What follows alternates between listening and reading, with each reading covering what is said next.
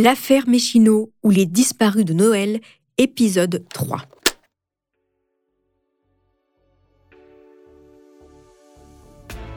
Jacques, Pierrette, Bruno et Éric Méchineau ont été vus pour la dernière fois le 25 décembre 1972. Depuis, les enquêteurs n'ont rien trouvé. Ils n'ont aucune piste, aucun début d'indice. À Boutier, la famille disparue n'est jamais tombée dans l'oubli.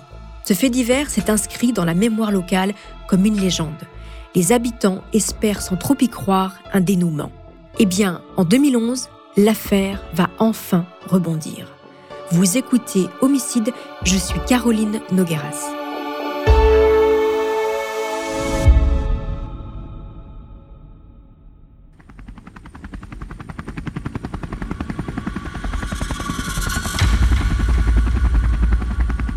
Lundi 21 novembre 2011, en fin de journée, un hélicoptère survole la commune de Boutier. L'appareil tournoie à basse altitude, créant des bourrasques qui perturbent le petit village tranquille. Une habitante racontera à un journaliste de la Charente Libre J'ai cru qu'ils allaient atterrir chez moi, j'ai même eu peur. Le lendemain, le 22 novembre, des dizaines de gendarmes et des militaires se déploient. Ils ont ciblé trois sites de la région cette opération de grande ampleur a été diligentée par le procureur de la République d'Angoulême, Nicolas Jacquet. En novembre 2011, les Méchinots ont disparu depuis 38 ans. L'affaire est prescrite depuis 29 ans. Concrètement, si le coupable ou les coupables sont découverts, ils ne peuvent plus être poursuivis. Ce sont deux nouveaux éléments d'enquête qui vont relancer les investigations. D'abord, le frère et la sœur de Jacques Méchineau veulent vendre un terrain en indivision hérité de leurs parents. La disparition de Jacques les bloque dans leur démarche depuis des années. Ils sollicitent le procureur de la République d'Angoulême. Ensuite, ce sont les nouveaux moyens techniques mis à disposition. Le premier site visité par les enquêteurs est une maison abandonnée dont fait référence une lettre anonyme envoyée en 2003 à un habitant passionné par l'affaire la bonne vieille lettre anonyme. Elle affirme, dénonce, pointe du doigt, sans preuve. La bâtisse, décrite dans la lettre, se situe à 500 mètres de la maison des Méchinots. Le corbeau affirme que les corps sont là-bas. Le corbeau est précis. Cette fameuse nuit du 24 au 25 décembre, une bagarre aurait éclaté. Les quatre corps seraient au fond du puits, dans le jardin. Ils auraient été recouverts par les pièces de la voiture qui a été désossée. Le terrain est fouillé par un tractopelle. Les gendarmes descendent dans le puits. Boutier retient son souffle. Pour rien. Encore une fois.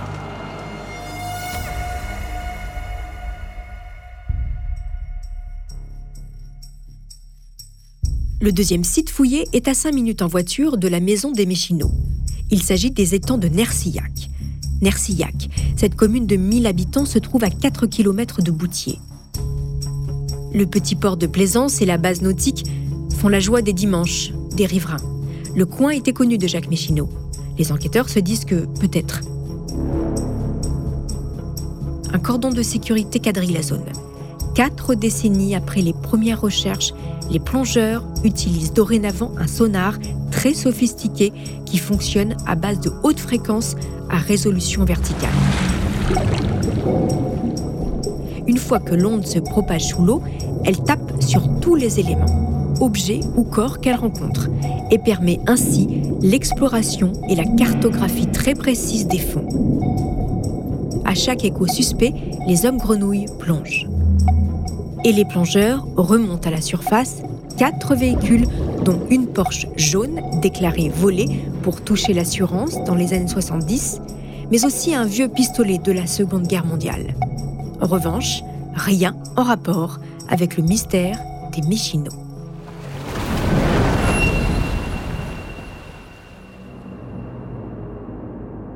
Troisième et dernier site exploré, les carrières de Saint-Même.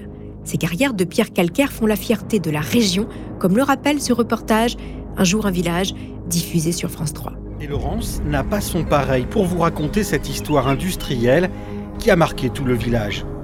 Une fois extraites, les pierres réputées de Saint-Même se retrouvaient aux quatre coins du monde. une partie de la vieille ville du Cap en Afrique du Sud, c'est de la pierre de Saint-Même. On dit que hein, le socle de la Statue de la Liberté à New York, c'est de la pierre de Saint-Même. Peut-être. Hein.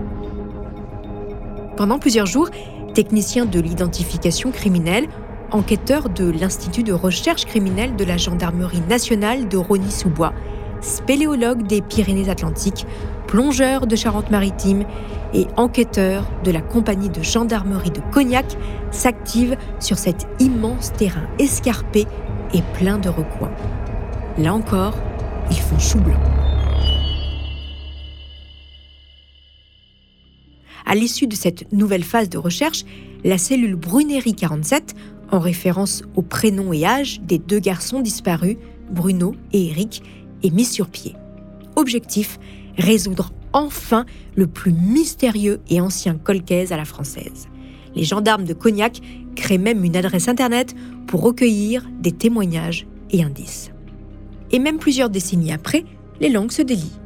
Dans l'édition du 26 novembre 2011 du quotidien Sud-Ouest, voilà ce qu'on peut lire. Guy Vincent, 71 ans, ancien collègue de Jacques Méchineau de la verrerie Saint-Gobain Emballage, imaginait qu'il aurait très bien pu disparaître avec femme et enfants. Guy Vincent se souvient que Jacques Méchineau l'avait rejoint au service entretien. Il était bien considéré.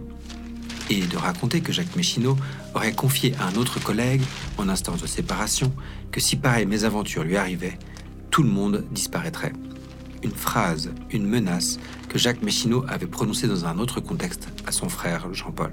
39 ans après les faits, quel est le degré de fiabilité des témoignages Ne sont-ils pas influencés par la rumeur et les nombreux reportages réalisés depuis 39 ans autour de cette incroyable histoire Une incroyable histoire qui va connaître un nouveau rebondissement.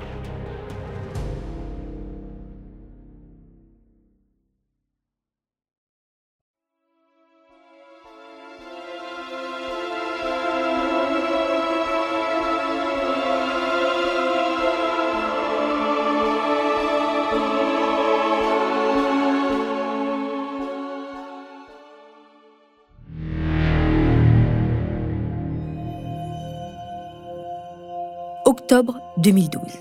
Les Michino ont disparu depuis 40 ans. Jacques aurait eu 71 ans, Pierrette 69. Éric et Bruno, respectivement 47 et 44 ans. Les témoins des faits se font vieux. Maurice Blanchon, l'amant de Pierrette, sent bien que ça parle toujours un peu dans son dos, mais il s'en fiche. À chaque Noël, les Boutirois se remémorent les derniers jours des disparus. Et pour conjurer le sort, certains plaisantent il paraît que les dimanches d'élection, le maire lance aux assesseurs. Et surtout, si Jacques Méchineau vient voter, prévenez-moi. Celui qui n'a sans doute pas ri, c'est Philippe Portrait, ce jour de décembre 2012. Comme très souvent en cette période de l'année, le sexagénaire va aux champignons. Il a de la chance, le temps est beau et sec. Comme à chaque fois, Philippe quitte le sentier principal, passe devant le Grand Chêne pour s'engouffrer dans la forêt Courcérac. C'est à seulement 22 km de Boutier. Il marche avant de s'arrêter net. À moins de 5 mètres du sentier, le promeneur tombe nez à nez avec une forme étrange adossée contre un arbre. Au début, il pense qu'il s'agit du cadavre d'un animal, un chevreuil sans doute. Mais en s'approchant, il se rend compte qu'il s'agit d'un corps momifié. Il alerte immédiatement la gendarmerie qui se déplace avec une équipe de légistes. Et s'il s'agissait des Méchinots Tout le monde fait le rapprochement. La gendarmerie de Cognac contacte le frère de Jacques pour un prélèvement ADN afin de procéder à une comparaison. L'état et l'ancienneté des restes humains ne vont pas faciliter la tâche du laboratoire bordelais chargé de l'analyse. Celle-ci va prendre plusieurs mois. Il faudra attendre le milieu de l'année 2013 pour que soient publiées ses conclusions. En fait, il ne s'agit pas d'un corps, mais de deux. Les ossements seraient vieux d'une quarantaine d'années. Le crâne appartient à un enfant âgé de 7 à 13 ans dont le sexe n'a pu être déterminé avec exactitude. Les os du bassin, le fémur et la colonne vertébrale appartiennent à un homme adulte. Je ne vais pas faire durer le suspense plus longtemps. Au risque de vous décevoir, l'ADN ne matche pas. Les corps retrouvés ne sont pas ceux des Méchinots. Une chose est certaine, ces restes humains ont été déposés récemment. Nous sommes à moins de 3 mètres de la D134. La zone est très fréquentée par les cyclistes et les promeneurs. Les gendarmes enquêtent dans la région.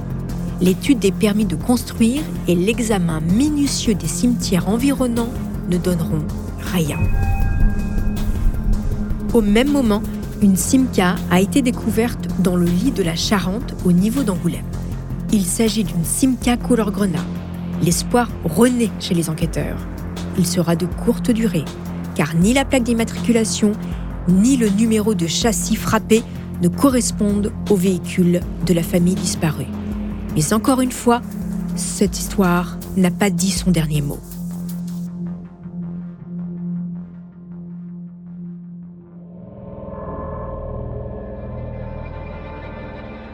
Vendredi 24 octobre 2014, Jean, propriétaire d'une jolie maison cossue rue de la Providence à Cognac, décide de faire des travaux.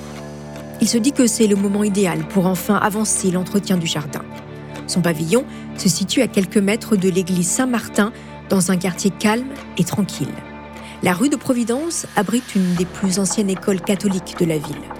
Fondée en 1852, cette grande bâtisse surplombe cette zone pavillonnaire prisée. En ce début de week-end, toute la famille de Jean s'y met pour briser une dalle vieille de 15 ans. En soulevant les premiers fragments de la dalle, le père de famille découvre des ossements. Il est interloqué, mais pas franchement paniqué. Son souci, à lui, c'est de venir à bout de cette satanée dalle. Il décide de mettre de côté les os déterrés pour continuer son ouvrage. C'est à ce moment précis qu'il se rend compte qu'il y a là une dent et un crâne humain. Il la chapelle et court prévenir la police.